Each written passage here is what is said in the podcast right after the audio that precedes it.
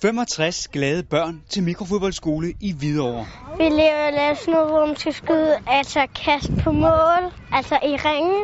Har du svært ved at forbinde det, du ser her, med almindelig fodboldtræning, er det ikke helt forkert.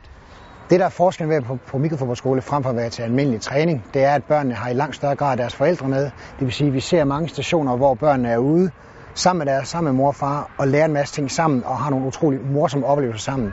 På en mikrofodboldskole er der bold med i alle øvelserne, uanset om det så gælder traditionel kamp eller fodboldbingo. Nu måtte vi en.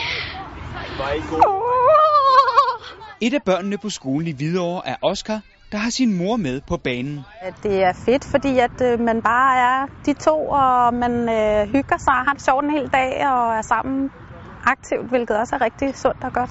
Så øh, jeg synes, det er helt fantastisk, både for ham og jeg. Mikrofodboldskolen foregår over en hel weekend og slutter af med et særligt højdepunkt. Er der nogen, der også kan lave larm, hvis jeg nu spørger, om I glæder jer til skattejagt? Ja! Fedt, mand!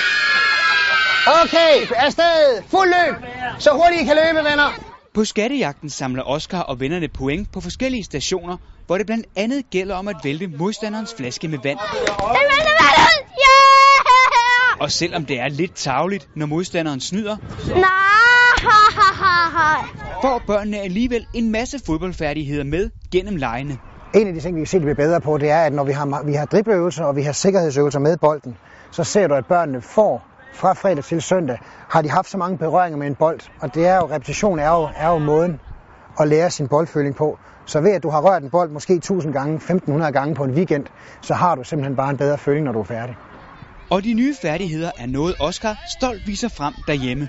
Der er he- ingen tvivl om, at han, øh, han synes, det er fedt, alle de her tricks, de lærer, og, og, og de nye venner, han også får. Det øh, synes han jo også er rigtig sjovt, så det er jo også det sociale i det, han synes, der er sket. En af dagens sidste udfordringer for Oscar er at lave snobrød med mor.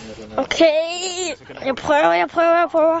Til trods for en drilsk dej, Nu vender den rundt. Åh, mor, den må gro af. kan Oscar heldigvis nyde sit snobrød til sidst med en ekstra bonus. Hvad har du puttet i dit snobrød? Syltemøg. Syltemøj. Jordbær. Ej, hvor lækkert. Hvis du vil have en lige så sjov weekend som Oscar og hans mor, så gå ind på dbu.dk og læs mere om, hvordan du kommer på mikrofodboldskole.